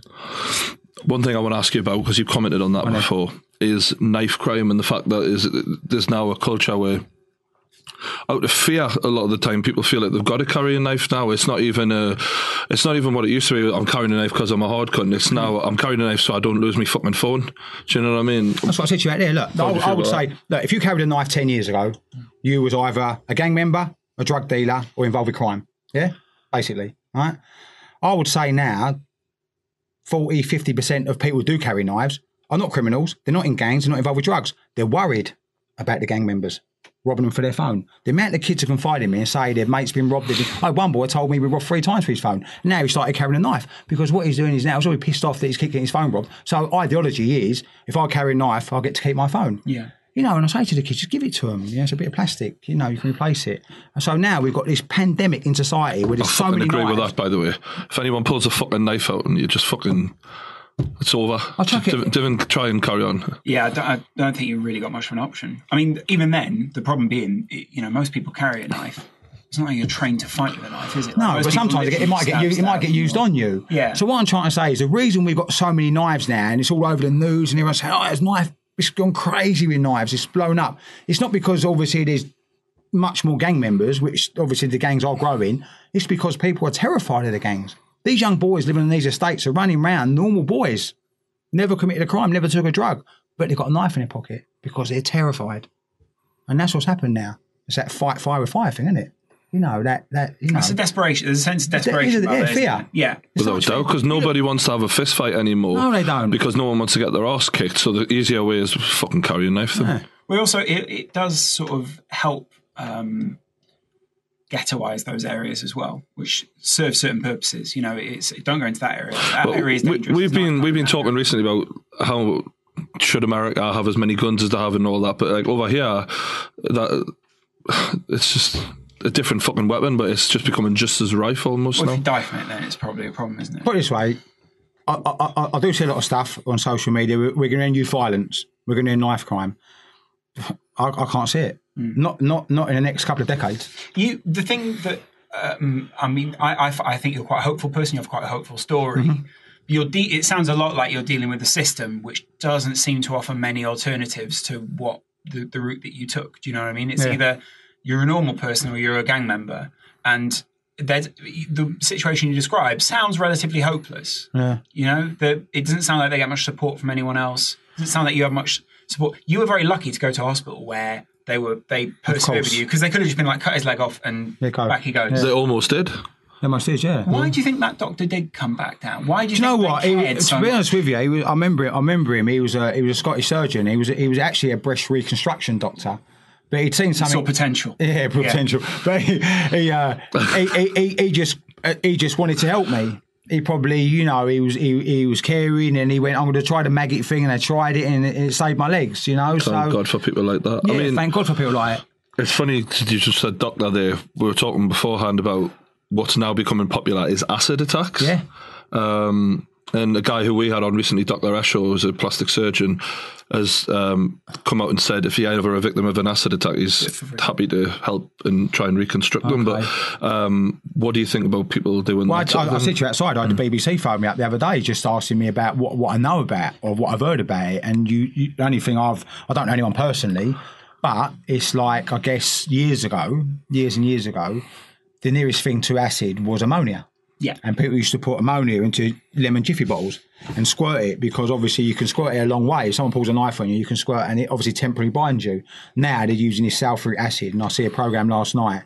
And it, is it is it going to become the same as knife crime? Is it going to become that everyone's carrying acid, so everyone else carries acid to protect themselves? Are we going to get this blow up pandemic of everyone carrying acid? That sounds fairly um, Makes sense. I mean, it almost sounds comedic that you're saying. Do you know? To me, that No, sounds but- ridiculous. yeah. But then, But it is becoming Dalston- reality, isn't In it? Dalston, I think it was last week, maybe two weeks ago. Yeah. There was someone going around the club just spraying acid. in Acid people's attacks. drinks. Well, that was what Dr. Esho came out about and said. Uh, if you're a victim of that attack, uh, come into my sur- surgery and I'll help you out. But um, it's- uh, to me, like that's the even. Uh, can you get worse than now? It's as bad as it gets. Like the acid attack, is like you're deforming people's faces, and you're literally whirling this fucking acid around in a nightclub, and there's people just dif- disfigured for life who have not done nothing wrong. blinded. They're just in the wrong place at the wrong. It's not.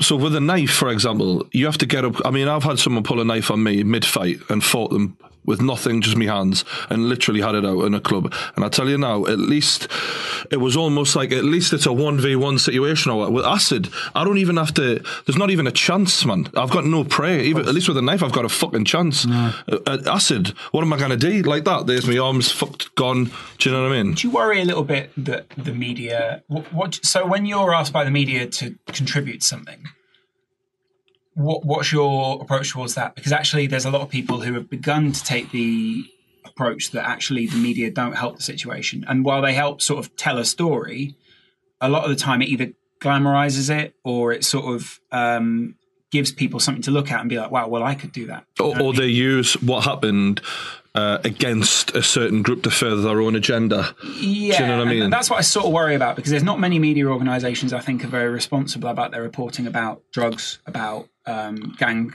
about any of this sort of thing. But what you got remember is that the, the, the, when when the media reports something, they're only getting second hand knowledge. Aren't Exactly, They? yeah. Yeah, they're only getting a story from someone who knows someone. There's no real first hand knowledge here. I mean, don't get me wrong. You know, because I spent a million pound on drugs and I committed so much crime and I used for 23 years.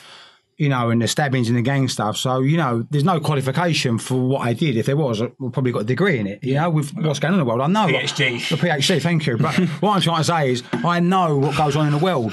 So when I've got these people you offer these workshops to, going, no, we don't need this problem, they've got no experience. They probably smoked a joint when I was at university. That's the only experience they've got of drugs whatsoever. Yeah. So because I've got this first hand knowledge and I see how things are unfolding and I see the dysfunction, I see the vulnerability and I see all this stuff and it's just a bit frustrating. But, you know, I, I- I ain't got, I'll keep my energy for the positive side How- of my work. how do you? There's there's one more thing I'm also going to come Go on back to in what you said. Um, how do you feel towards drug users now? Like when you see a drug user on the street, do you feel a relation towards that person, or what's your? What do you mean, heroin addict? Uh, Just anyone who's sort of Anyone. you can see as a drug user. Yeah, I. I, I, I, don't look down on them. Um, I was once like that. yeah, exactly. So Like, when I do see them, it gives me a bit of gratitude where I am today. And yeah, it's sad to see. You know, when you walk past and you look and you think, you know, that person's family is suffering now and all that, and you look and you think they've got no life. And you know, as I said, the drug in the, the, the drug situation in our street today is not decreasing; it's increasing at quite a rapid rate. people people want to get high.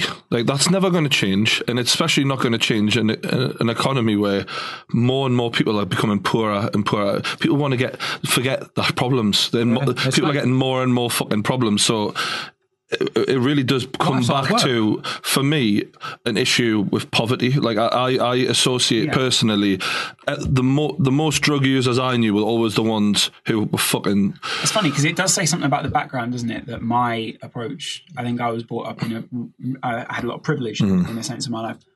Never really came into contact with drugs. Do you know what I mean? Mm-hmm. I mean, the nearest you got is cannabis. I think background is a huge part of it. Well, the, I mean? sorry, different classes have different drugs. We all know that the, the suit and ties out there are sniffing coke like it's going out of fashion. Mm-hmm. But what I'm Been out of saying, fashion a long time. but what I'm saying is like. I remember being young and there was like there was areas that were rough as fuck and I remember going to like my uncle's house and he was like shooting up and shit like that like uh, there, there's an issue where people want to escape the problems that come through being fucking skinned basically and I think that that's one of the worst problems that breeds this Yeah, I mean, we are going down a very similar route to America. One thing I did pick up on, you said that you think you spent a million pounds on. Probably more. Well, look at this way. Look at this way. In my bag, I've got my CRB, right, which is all my criminal convictions. Yeah. I've taken that to schools and that, you know, and it just shows you, and it shows you times where I didn't get arrested. So we got members when I'm nicking average of two grams worth of stuff every day, and obviously I went to prison quite a few times. And when I was in prison, we got members. Prison saved my life. I'll tell you why that is because when I went to jail, I went between three and nine months. The most you can get for shoplifting is a year. It's very rare you'll get a year for shoplifting, right? But I even I'm earning vast amounts of money. So when I go to jail, I'm behind the door, I'm not using, I get a job in the kitchen, I put on two stone in 12 weeks. I come out a picture of Elvis, like an MOT for me. I come out and I'm back using. Yeah. So obviously going to prison done that for me. But what you got to remember is, yeah, when you're spending like, you know, three grand a week on drugs, and then from 1992 to 1996 on my thingy, I didn't get captured once. Yeah. I didn't get nicked once. So over that period of time, every day I'm nicking that amount of stuff I'm using. So you add it up, yeah, you know, over a year, it comes to more than a million. You sort of wonder what kind of business person you could have been if you hadn't. I'm, not, jo- I'm not joking. No, Like, you you're know, you right. were But maybe I've turn that around today into like, you know, I'll never be a millionaire doing my job today. You know, I don't want to be a millionaire. It's not, I'm not about money today. You know, I need to live. I pay tax, I pay bills, I go on holiday. I live decently, normally. But what I'm trying to say is, is that, you know, the amount of money and the crime I committed, and as I said, even though the crime was petty, at the time, I seem to have got away with it for a very long time. What was it like walking into Harrods and place like that? Easy, absolutely. The more front you had, the more brazen you were, the more easier it was. And you know, you, mainly old Nick clothes, like you know Ralph Lauren, Armani, Boss, Y3, and it was sold. I mean, I had guys fighting over it because they're earning so much money out of me. If I took, if I phone them up, they know straight away, ka-ching, five hundred quid in their pocket Yeah. because they sell it down the pub, you know, half price. So I'll get a quarter for it, and they've got me by the bollocks because I'm desperate. So I'm taking them two grand. Now, two grand's worth of designer stuff ain't a lot. You get Ralph Lauren shirts, that's 20 shirts. Yeah. That's that big in a pile, £100 each. I pick them up and walk out the door with them. And were you? Uh, was your heart beating out your chest at that point? Oh, yeah, I'm terrified. about it? No, I'm, I'm, I'm full of fear. I'm not the fact of scared. I'm scared of getting caught. Because if I get caught, I get nicked, I'm in jail, I'm clucking. Yeah. I'm not scared of them. I'm scared of getting captured because So- I'm not going to have the drug. So when you went into jail, you were withdrawing quite. Ah, heavily. terribly. I remember I'd done a sentence once, three months of shoplifting, six weeks I served. I didn't sleep once in six weeks. Yeah. I was that much. That, that's how big my habit was. And they don't give you like methadone or anything. Four like that. days. Now it's different. In jails now, for some mad reason, if you get two years in jail, they give you methadone for the whole sentence.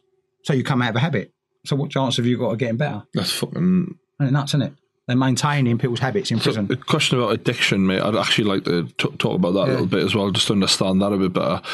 Do you ever feel now, even though you've been like ten years clean, do you ever get that like urge even now, or is that just gone Gone completely? completely. How how how long would you say after you stop using did that leave takes you? it probably takes the, the you, you you have an obsession. Hmm. You know, addiction is obsession more. That's what addiction is in my eyes. Hmm. So what I had to do was when I got clean, I had to lose the obsession. So I had to look at that in a negative state. Is it's not going to do me any good, you know. And then within probably three six months, within a year, I'd sort of like got that year under my belt, and it was like, do you know what, you know, I'm doing all right. One here. year's good, isn't it? One I year's good. One it. year's one. They say one year in recovery is the is the gold stone of turning. You know, probably staying clean. It's not like getting clean; it's staying clean. The nearest I get to using now is is is a dream. When you talk about this stuff with kids for five hours a day, when you do something for twenty three years, it's hard to control your dreams. And in my dreams, same dream. I'm with the same people that are dead at the moment. You know, I'm, I'm in the same crack dens and, you know, I never get to use in my dream, but the paraphernalia, the going, the scoring, the getting it and all that. And, you know, and I used to wake up and sweating and quite upset. And that was in the first few years of recovery. Now I'm used to it. Do you have um like do you have anything like a pint of lager, anything any drinks. alcohol, nothing? I've not had, the day I give up drugs, the day I give up alcohol. I've not had a, I've not had a drink or drug now for 10 years, five months. 29th of December. Mm-hmm. Do you think my 10 like cold turkey is like the long term solution for like do you know some people drip feed themselves and then try and wean themselves? Do you think cold turkey is the best form? Depends on the person because you with alcohol you can't just stop people drinking. You have to give them something like Librium because they can go they can have shocks and go into like They can know, sort die of- from they the- can die from it. Probably yeah, I'm not sure if you can die from withdrawal from heroin, but they now so obviously you know weaning people slowly because my habit you know is massive Mm-hmm. and you know and I should go like from being on the street using four five hundred pounds of drugs a day to going into jail. Four days later, they stop me methadone. I'm climbing the walls. I mean, I've heard, I've heard them. Uh, I was watching a program by Paul Gascoigne, and he said one of the ways they've tried to combat his addiction is to just swap it for other addictions that aren't as bad for him. So uh, he's almost totally addicted to sweets, um, and he has to have like loads of sweets and that. And uh, But that's lesser of two evils, isn't it? I mean, like sweets is, is is is legal, and you know, all he's going to do is like you know probably rot his teeth. Where whereas Fat. getting fat, yeah. But what I'm trying to say is, is that is that I suppose with addiction, it's uh, it's just looking for something a little bit more, isn't it? Addiction is more, but obviously I know when I take this, you know, my life goes out the window. Eating four Mars bars a day. Hmm. Yeah, I'm just going to get a bit of plump, and I. Some people say that they like it's almost like an emptiness inside of them that before they have the drug that they find that they're sort of searching for something, and then when they have the drug, they, they almost feel like, oh, that's it, that's what I've been looking for. And I guess did getting off of drugs, did you? Did you try and replace that feeling, or do you think Yeah, helping people is I- that? when, when when when I first got off drugs, my first sort of couple of years around, I was trying to find myself. They say, you know, your first five years of being clean, you're sort of like this newcomer. You're trying to discover stuff about yourself. Mm. Gambling, roulette machines, terrible. Doing my rent money and that, you know, and leave myself skint. And then like obsession with the gym, and I had a bad leg, and I'm going down gym on a cross train, and I've got addicted to food, Mm. and I'm like miserable all over the gaff. So over the period of time, I found I got a balance, and I didn't need to go down the gym and, and go mad. I, I, I- you know, I didn't need to eat loads of food. I stopped gambling. You know, I stopped gambling five years ago. So you know, I got it, over, over a period of time, I got to work out my little defects in my character and what was good and what wasn't good for me. Make sense? it sounds like you had to train yourself moderation, almost like I had to train my whole my whole this everything I've got today is not just about changing, is new to me. Mm-hmm. The way I think, the way I feel, the way I behave. And I'm in a position today where my world's nice and small. I keep myself to myself. I've got a fabulous job. You know, I've got some people in my world that are great and wonderful. And and I'll be careful I don't go back to that. Because people relapse, see?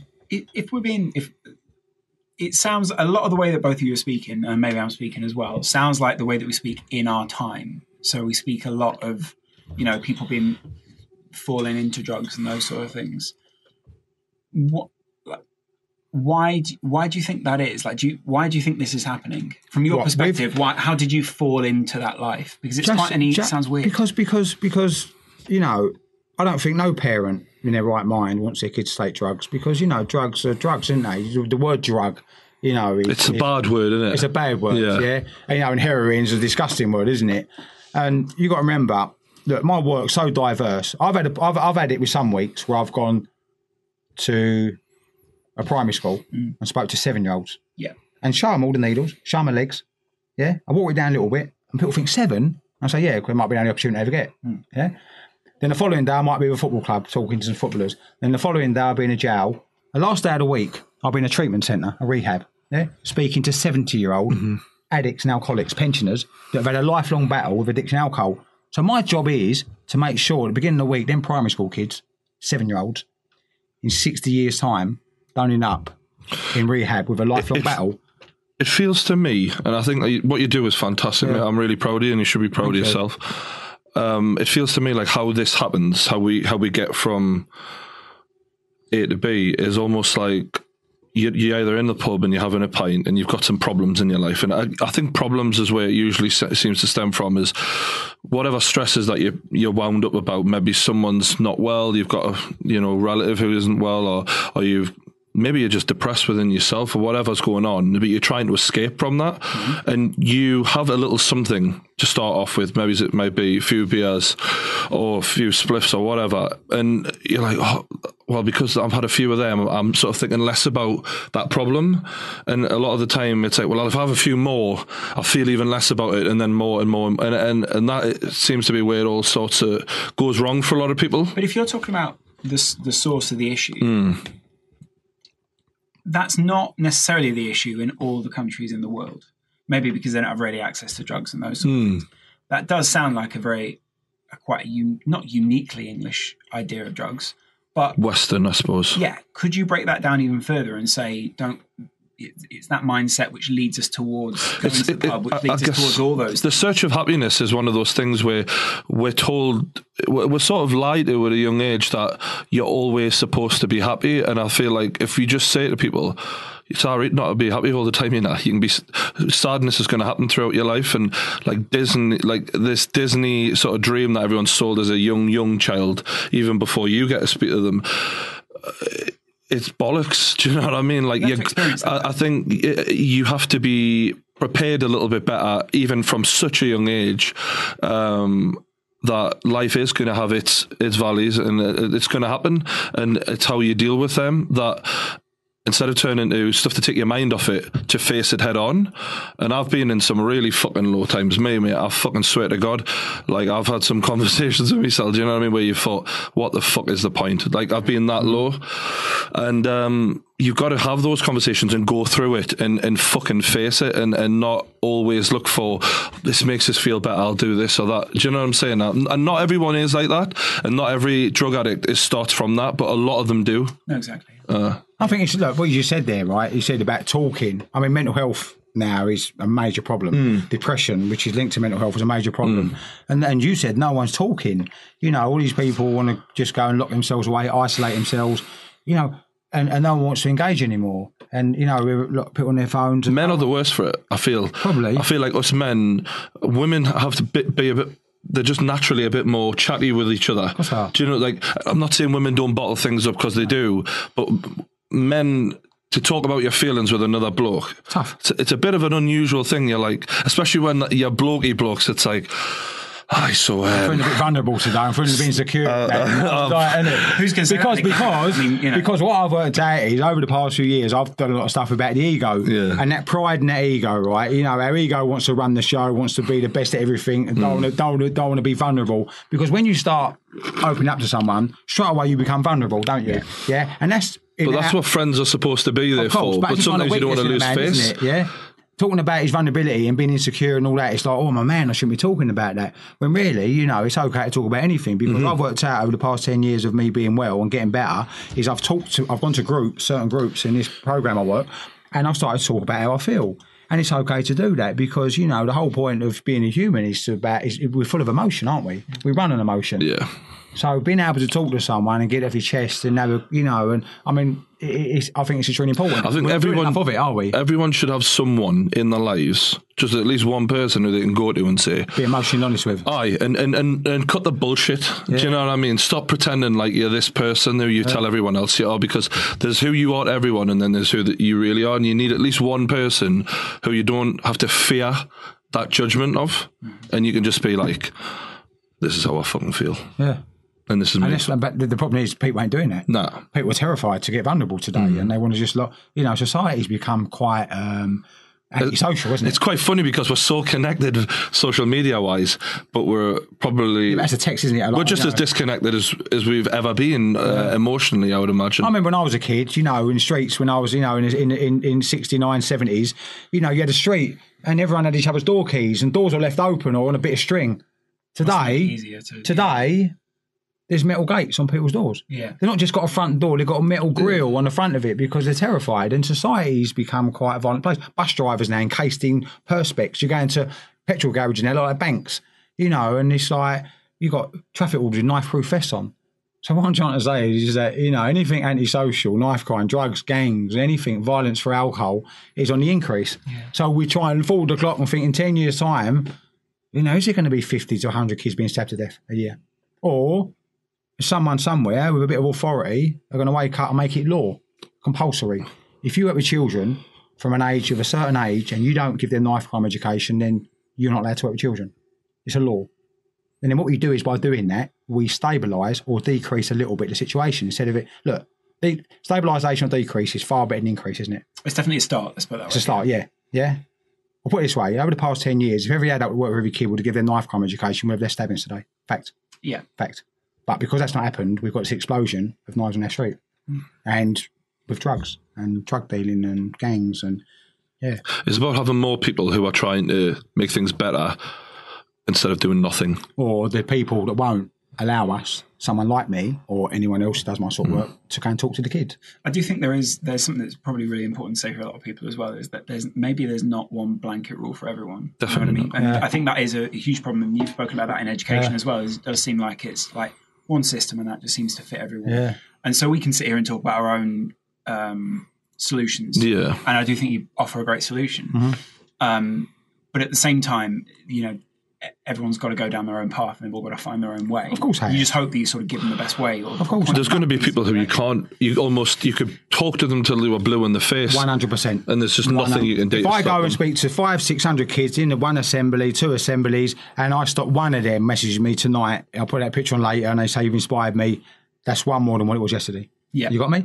So for me, it's a numbers game. When I don't pluck these numbers out there saying 50,000, I could quite easily speak to 100,000. That's 100 days' jobs, 1,000 kids a day. It's not a problem.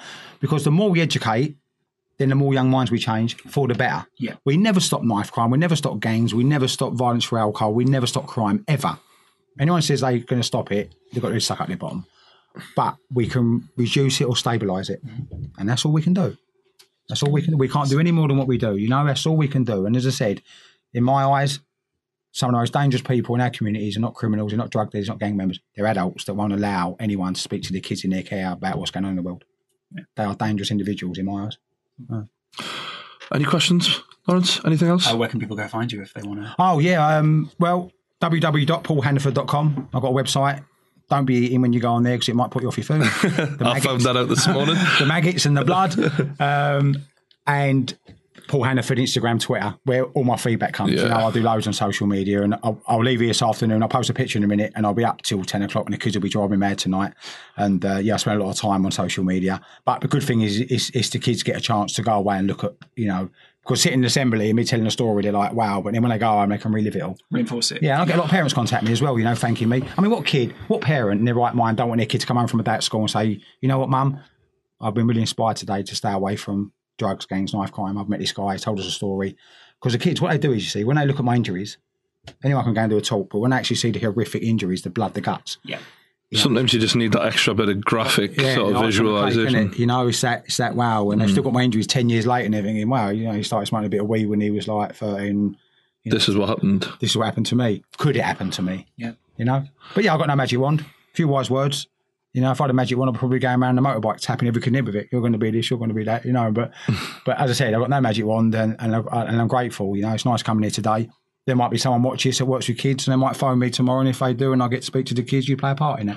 Fingers crossed, mate. It's been a pleasure meeting you. really you. appreciate it, Paul. Thank you. Thanks a lot. That's all right, cool. Make sure you go and check them out. I'll put the links in the description below. If you've enjoyed this, hit that like button, stay subscribed, and we'll see you later.